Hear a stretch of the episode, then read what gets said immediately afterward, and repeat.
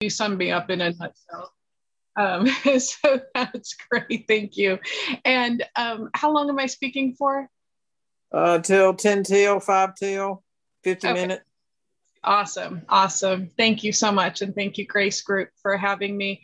I'm Alice. I'm a recovered alcoholic and really happy to be here. Whew. The first meeting of Alcoholics Anonymous I ever went to, it was sometime in December 2012. And I don't remember what possessed me.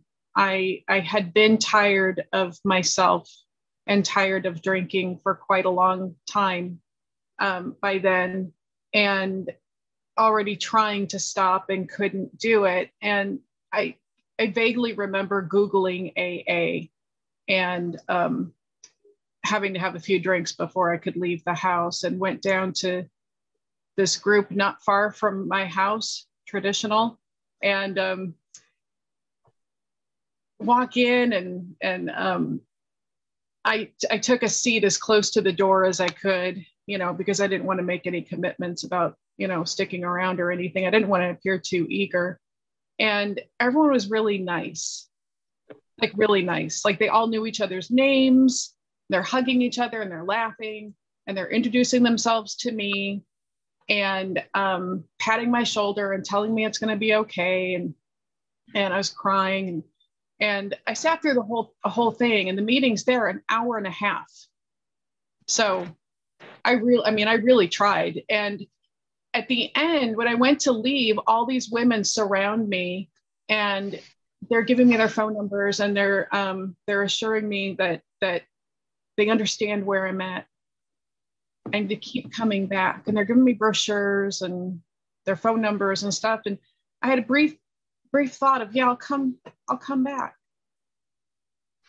And then one woman said, please keep coming back. She says, I've been sober for 30 years. This works. And I was like, what? I ran out of there and went to the liquor store. And because I thought, you know, I knew one of your sayings was one day at a time. I'm not going to one day at a time for 30 years. Like, that's ridiculous. And I still have to go to meetings at 30 years. Like nothing, my life was already miserable, and you're going to take my alcohol away on top of that. Like, I don't want anything you have. And I know you guys talk about God, but you also talk about doorknobs.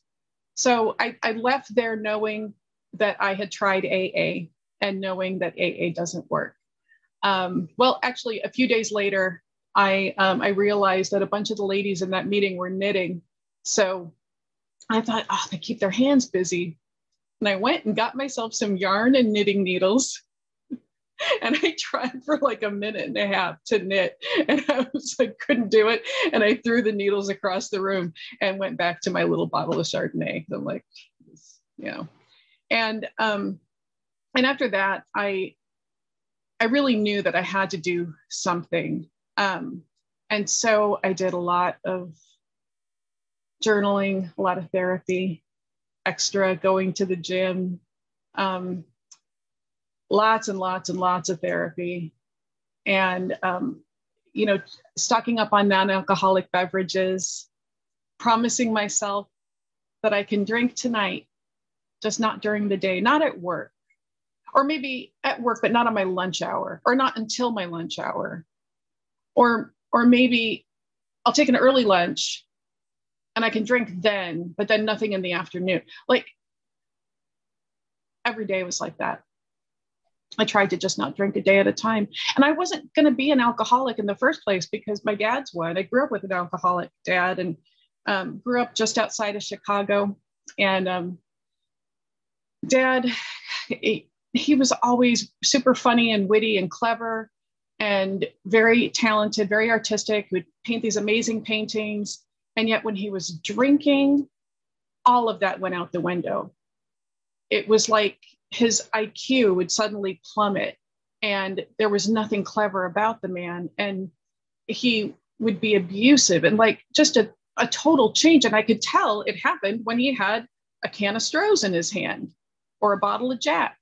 And it seemed like I could see no payoff. Like, why would you willingly do this when it makes you so mean and angry and dumb, you know?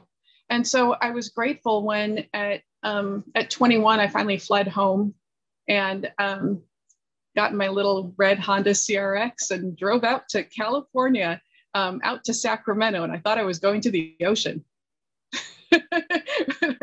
Not the ocean here, but I landed here and you know, a big part of my leaving was, it was very abrupt. It was just, I was dating a guy at the time who said, you know, I have a brother in Sacramento. If you ever want to, I'm like, yep, let's go. The car's already packed. Like, let's go. I told my parents one day, I'm moving to California tomorrow. And they're like, excuse me? I'm like, hi. Just left. I don't handle conflict very well. I didn't want to have a discussion about it. I just left. And getting out here to California, it feels like it was immediate. I really don't know how many days passed, but I got a job and met people who partied, and I started drinking, and oh my God, it didn't turn me into my dad. Not at all. Like, I didn't get dumb. I didn't get mean. In fact, I was nicer and probably funnier and cuter. Like, it was amazing. And, you know, so all these fears I had in my teens of like, I can't touch alcohol. And I tried other things, you know, I definitely had that not feeling a part of that. I think every human being probably goes through. It's not unique to alcoholics or alcoholism, but that feeling of, you know, I don't fit in and I'm uncomfortable and how do I fix this? I want to numb out, and trying all kinds of different substances and behaviors to try to treat that. And, but, you know, not really drinking much alcohol at all in my teens because I was so afraid of turning into dad. And so I was relieved when I didn't turn into dad. And I relate to Bill's story so much in our book. I felt like I had arrived, and, you know, and in the midst of the excitement, I discovered liquor, and then it became a necessity. It wasn't a luxury. I don't know when that happened. I really have no idea. Like, I look back on those early years of drinking, and exactly like the book says, like, there's no way of knowing if I could have stopped because I sure didn't try. I didn't try to control it back then. So I don't know when I crossed that line into being beyond human aid, lost the power of choice. I have no idea. But at some point in my 30s, I was like, well, I got to do something about this. But not now, you know, I'll wait until like, at some point I got to do something about this. At some point I'm going to mature or pull my head out of my ass, or maybe rock bottom will happen. I really, really kept hoping rock bottom would happen to me. I would get pulled over for speeding and think, well, this is it. You know, I'm going to jail because, you know, they're going to test me. And they didn't test me. 3 times during the summer. The year I finally did get sober, I got pulled over for speeding. Each time I was drunk, alcohol in my body, bottle in my purse, and each time they let me go. And each time I had that mixture of relief, but also disappointment, because it was like, oh, this could have been it. This could have been it. Someone has to stop me. I'm not stopping myself. And I really thought rock bottom had to be an event. Some intervening force, like a DUI or my husband leaving me or getting fired. And surely when that happens, of course, then, you know, I'll stop drinking. And then, you know, after that one AA meeting, I thought, well, gosh, you know, I'm not hitting rock bottom, so I have to do something about this myself, apparently.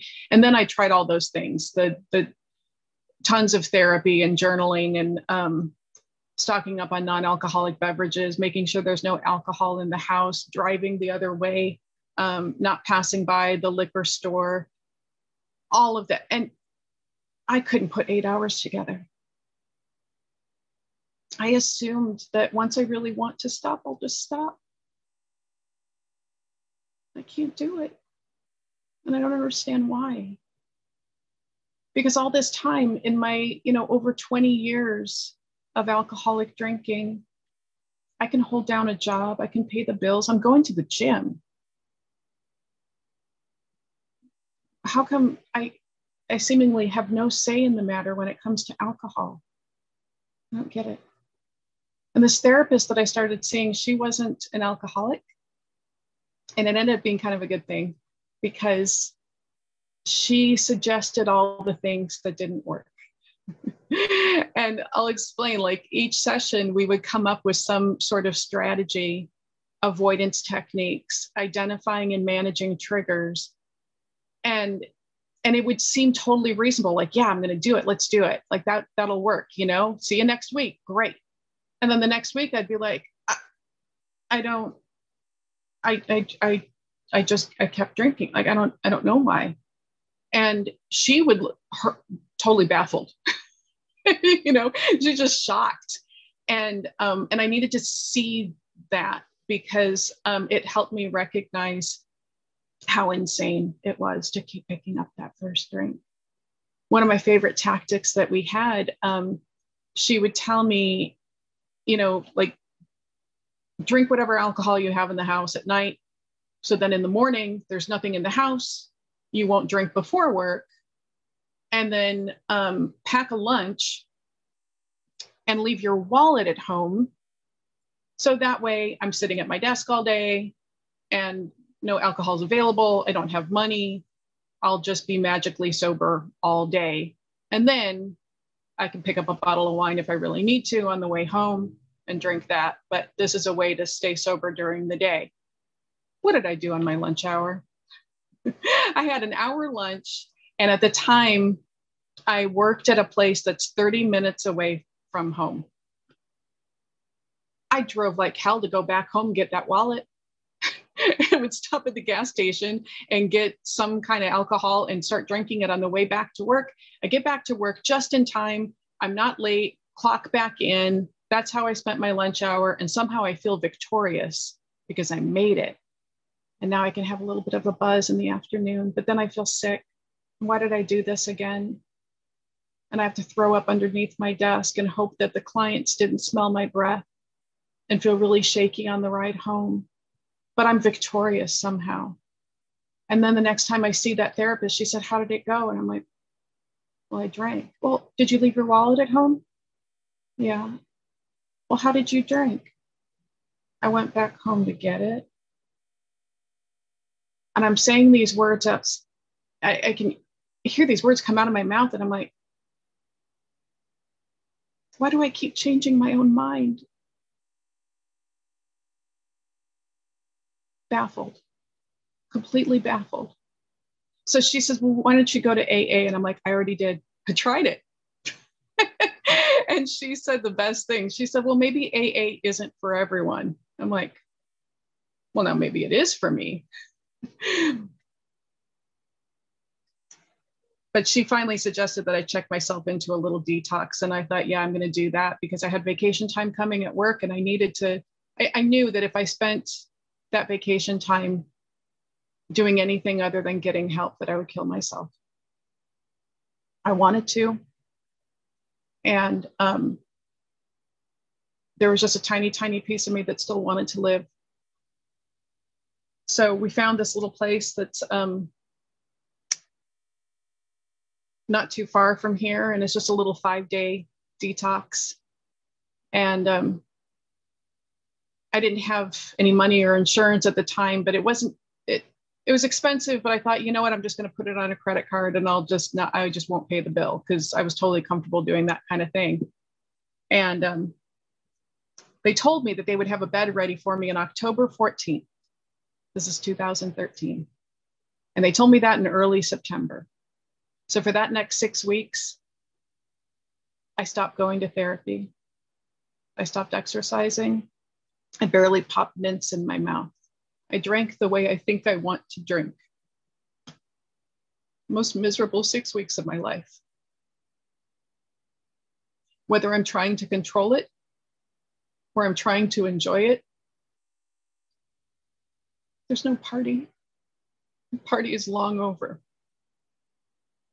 And, you know, I told you that, you know, one of the things that I didn't want to go to AA. Well, I mean, I had already tried it by that time, but, you know, you guys talk about God, but you also talk about doorknobs. Like, it doesn't make any sense.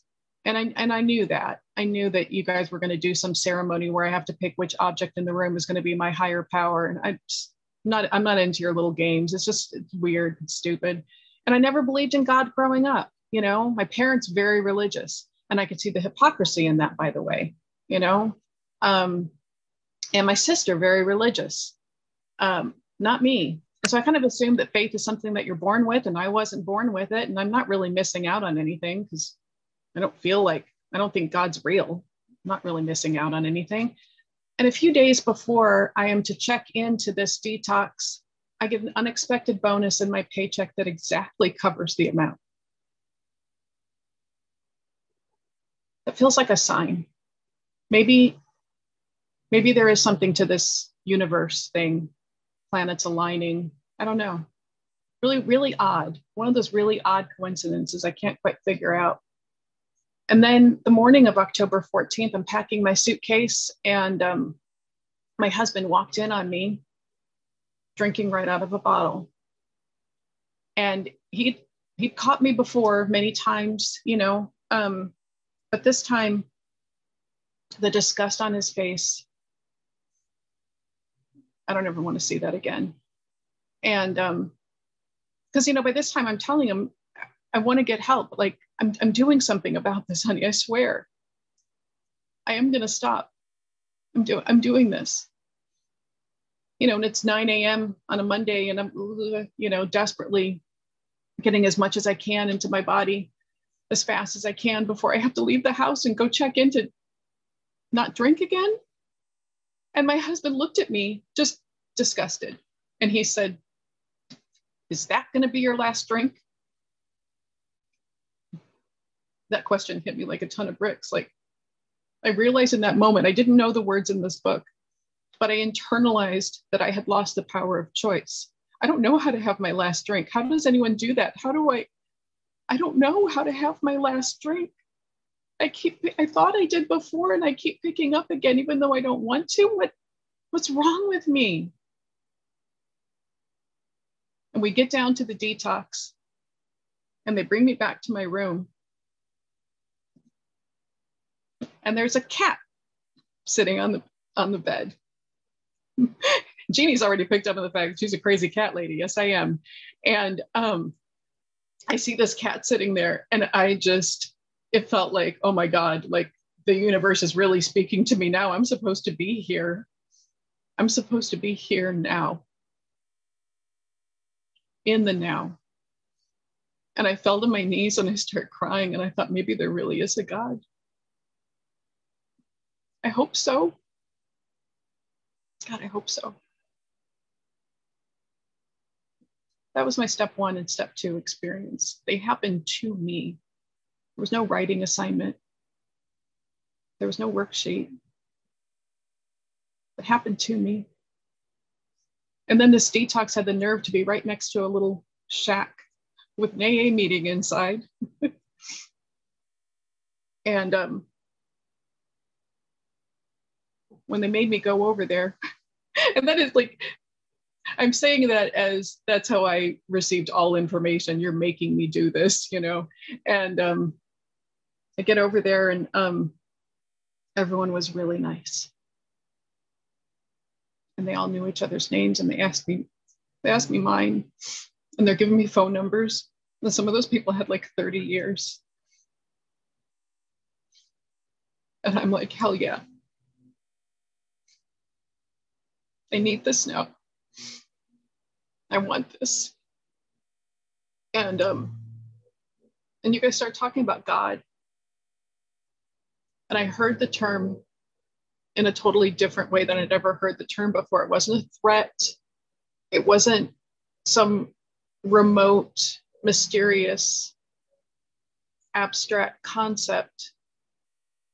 It was a source of love that might be available to me. And that, FYI, I desperately need, because you guys are demonstrating a love and a peace sober that I hadn't witnessed or known existed. And a woman came up to me that day, and she said, "Hi, would you like me to be your sponsor? And I'm like, yeah, what's that? Yes, whatever you're, yes. I don't, you know, you seem nice, please. Yes, whatever you're offering, man, please. And the next day, October 15th, 2013 remains my sobriety date. And that is absolutely not my doing. Absolutely not my doing. Alice needed the pull from that bottle on the 14th. And I was only in that detox for 5 days. And the day I checked out, I came home and changed my clothes and drove right back down there and went into that meeting. And because I was scared, you know, I still have a wallet and I know where the store is. I don't know how to not drink, but I know you guys know, and I'm going to hang out with you. And that meeting, by the way, Happy Hour Rancho, became my home group, and they talked freely about God and freely about the big book and freely about the steps. And they made it really clear that they were a lot of fun to hang out with, but that recovery is going to happen between meetings. Those people made it really clear they didn't have the power to keep me sober, and neither did I. And that if I wanted to stay sober, and if I wanted to demonstrate what they had been demonstrating to me, I better get busy. And so I did. I got into the book and started doing really weird things, like kneeling on the floor at a Starbucks and saying some biblical sounding prayer with thous and wilt, and then drawing columns on a piece of paper. And then I find out that my dad's not a villain after all. Like, I don't understand anything that's happening. You know, but I'm taking these actions, and I'm showing up an hour early once a week to make coffee, and I'm nicer to my husband, and I'm more effective at work, and things that used to really irritate me aren't irritating me anymore. And that's not me deciding to be kinder or more tolerant. That is this power that I just found out is real, changing me from the inside out. And none of it makes any sense, but I keep doing it. I keep moving my feet. And somewhere along the line, I realized that I hadn't thought about drinking. And for over 20 years, there wasn't much else in this head other than I need a drink. Can I smell my breath? How do I not drink? I need a drink. How do I not drink? What did I do? I can't do this tomorrow. I got to do this right now. Oh, holy cow. How do I not drink? I need to drink. Nothing like that. Gone. I didn't know that was going to happen. I hadn't read that part in the book yet. What many refer to as the 10th step promises that the problem is removed. We haven't even sworn off. I hadn't read it yet, but I experienced it. And I was like, oh my God, you guys, did you guys know about this? I'm not even thinking about it. I am not keeping myself sober. I am not avoiding alcohol. I'm not fighting it. Being restored to sanity. God's real. And I should share that, you know, if I had been paying attention at work instead of drunk all the time, I would have expected, I would have known that that bonus was coming, and I would have known the amount. But I was so drunk all the time. It was a surprise to me. And that cat that was sitting on the bed at the detox, her name is Trouble, and she's still alive and she still lives there. And a buddy of mine now works at that detox, and he sends me pictures of her all the time. And cats sit on beds, you know? So neither the bonus nor the cat were necessarily miracles, but I received them as miracles. So they were. God's real. And as I'm experiencing this power flowing through me that I'm only tapping into because I was broken enough to follow directions, broken enough to start facing the things that were blocking me from this power so I can access more of it.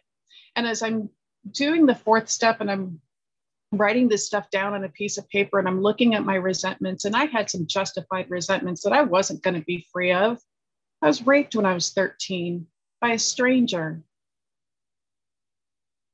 And a doctor, our family doctor that treated me afterwards, because I had to go to the doctor afterwards, she was rude to me. A female doctor. She should have been nicer.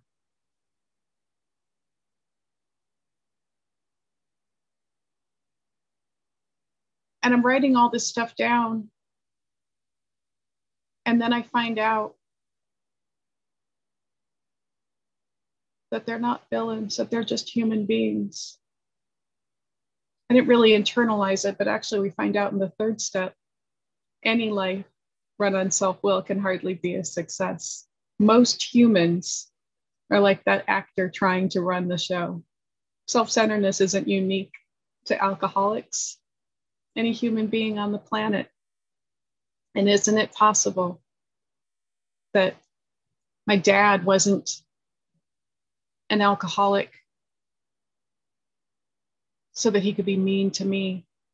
Isn't it possible that that doctor was doing the very best she could given her training and her culture and her upbringing and the situations of the doctor's office on that day?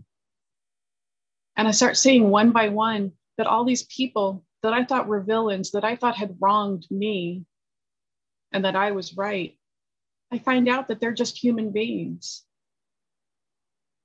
spiritually sick, some degree or another, as am I. Find out that I'm spiritually sick. And then I can look at my mistakes, my faults as an adult.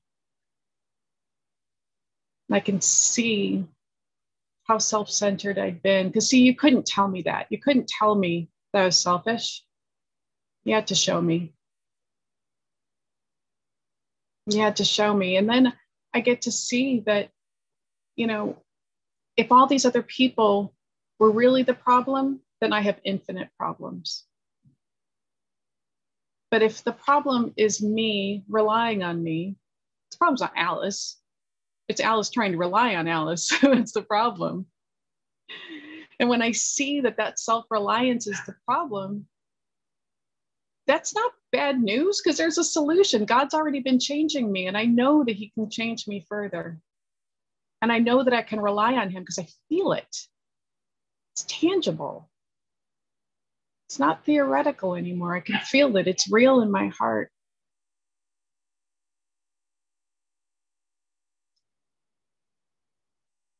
And then I see that, oh my God, I owe amends to my dad. What? That's not what I came in here for. Totally flipped the narrative in my head, man. And I was somewhat relieved that, you know, my parents still live back in the Midwest. So when I got to the ninth step, I'm like, oh no, I can't go make face-to-face amends to them. It's too far away.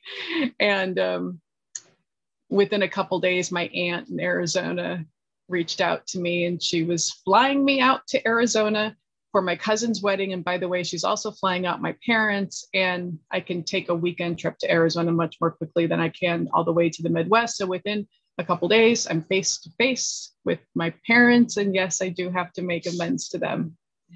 And I pull aside my dad and I start telling him, you know, I've had this drinking problem and I found Alcoholics Anonymous and I'm sober now. And I can see for the first time in my life what kind of daughter I've been.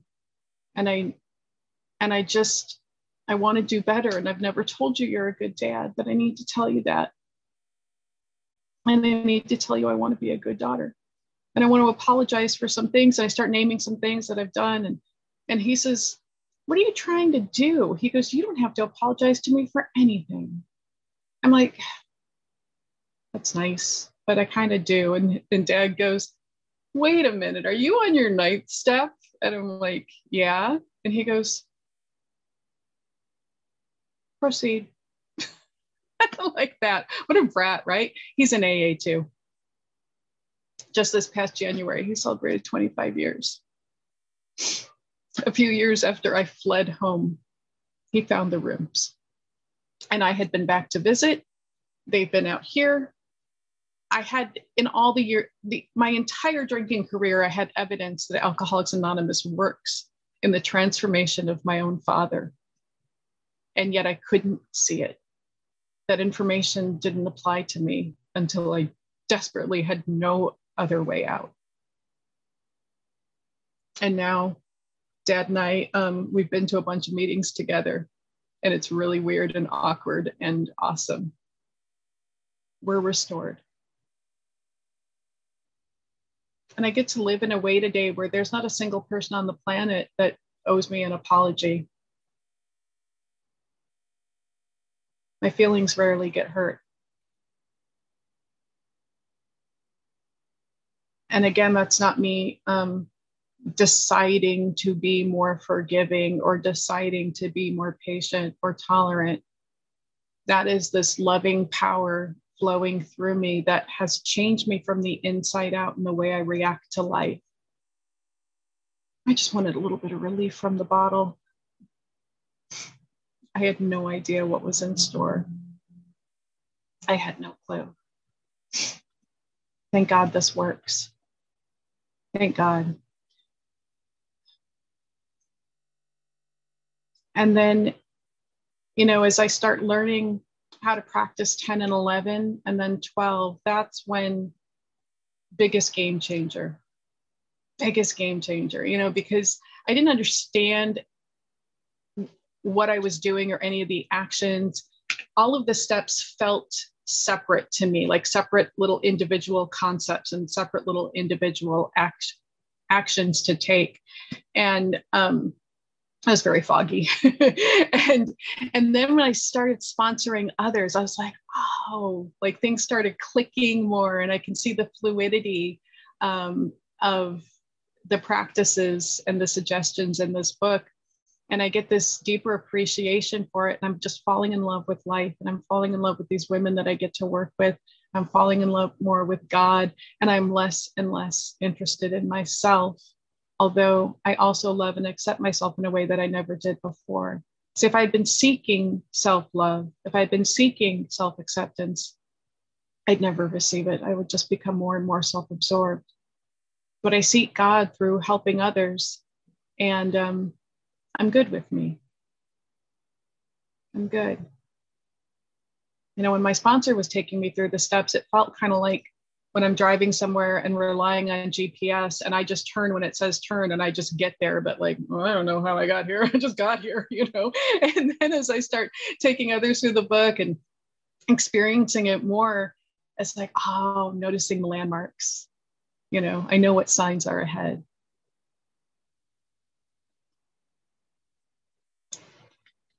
Ten, 11, 12 keep me straight. Step 10 is my awareness, you know, all throughout the day. And I can usually catch my self-centeredness before I act on it. So it's a very quick awareness, praying, and then turning to help somebody. All day long. And step 11 is my double checks how my step 10 was. I ask God these questions at night. If I ask myself, I'm going to get into that morbid reflection. Was I kind and loving toward all? No, you know, but if I ask God, then I go to sleep. And on awakening, I think of my plans for the day, and I ask God to direct my thinking, and it'll pop in my head something that I missed from yesterday. And when it pops in my head through that God consciousness, it's not a, oh man, what did I do? It's, oh, all right, let's go fix that. God's always love, always. He's always available. I wasn't going to do any of this stuff. None of it. And a few years ago, when I went back on one of my trips to visit the folks, my mom pulls out this folder and she's, "Oh, I found some old poems you wrote, Alice." I'm like, "Oh, don't remember that." A bunch of poems written by Alice, age 8. I recognize it's my handwriting. What are the poems about? God. I don't remember that at all. Apparently, deep down in every man, woman, and child, there's a fundamental idea of God. It was there. I was born with it. I didn't know. No idea. A few years ago, pre-pandemic, I was out at a coffee shop with a sponsee, and we're reading the book, and I'm never shy about reading the book, even in public. Like, I don't lower my voice. And this young woman sat down at a table right next to us, and she goes, "I can hear you. You're talking about alcoholism." And we're like, "Oh, yeah, we are." And she says, "My mom's an alcoholic. Can I ask you a question?" So we said, "Sure. What's your question?" And she goes, "Why?"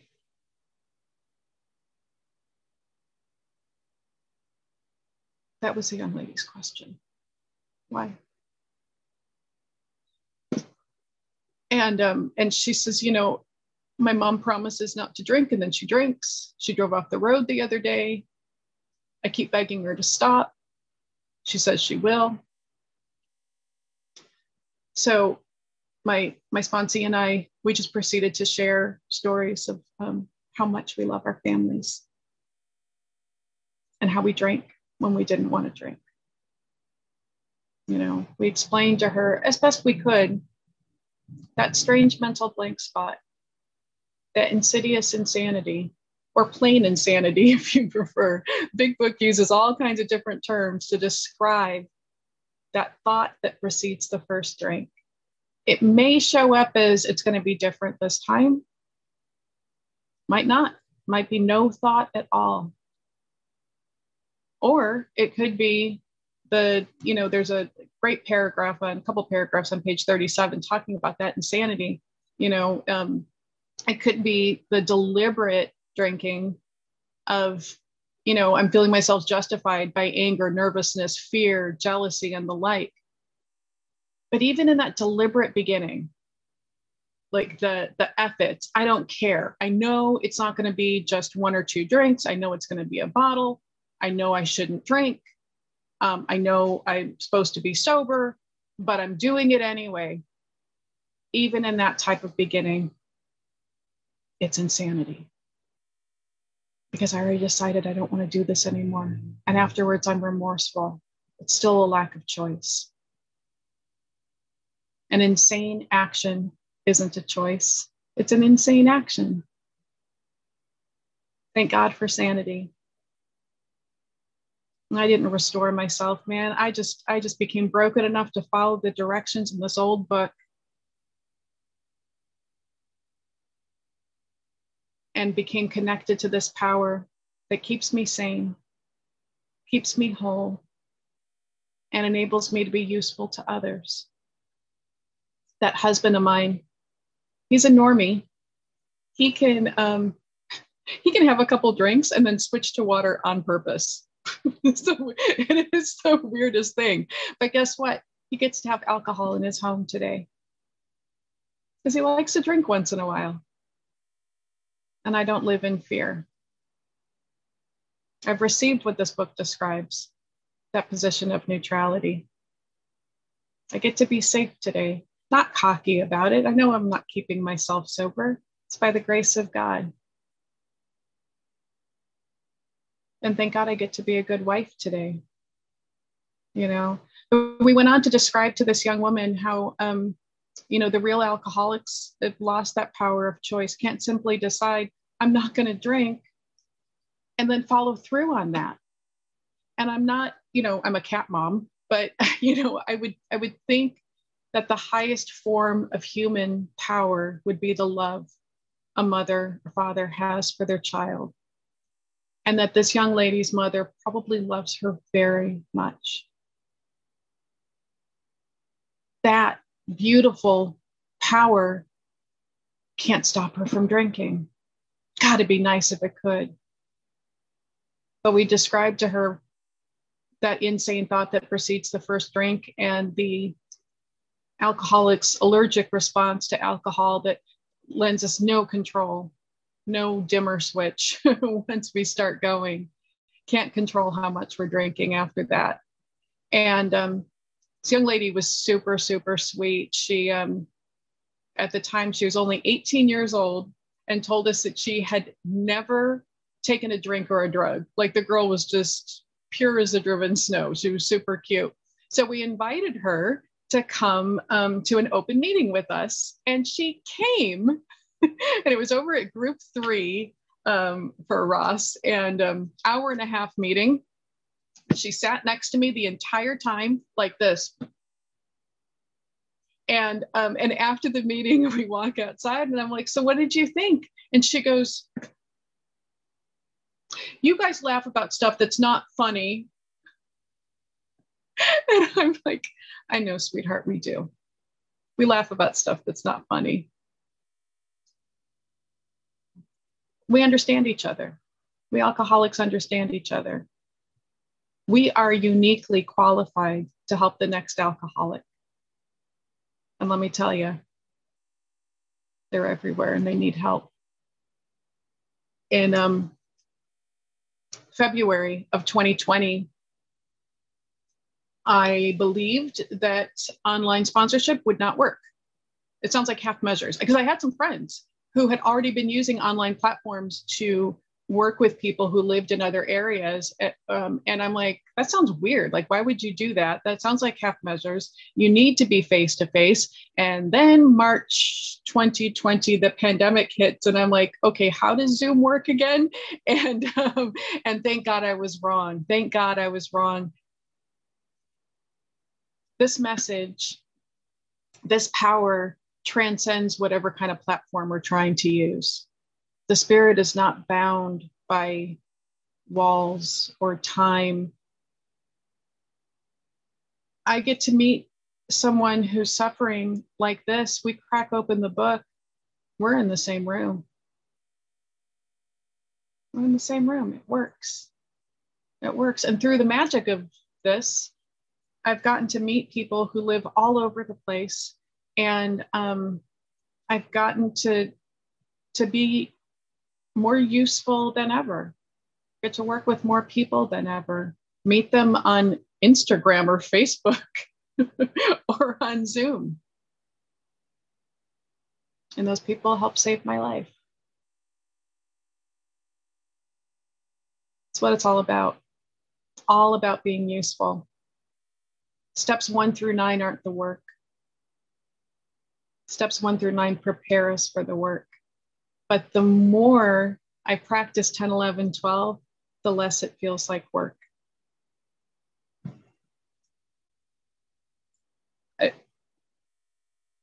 I'm just beyond grateful that this works. And I get to be a whole different person than I used to be. The abstinence is the least interesting part of recovery today. It's a no-brainer. It's not my doing. I'm not proud of my sobriety. I'm grateful for it. And the rest of it, getting to help others, getting to be useful, getting to be a better wife, a better daughter, a better friend. I'm overpaid. Really, really grateful. So my sobriety date remains October 15th, 2013. Thank you so much, Grace Group, for having me. And I think that's more than enough out of me. I'll turn it back over to you. Thanks, Jeannie.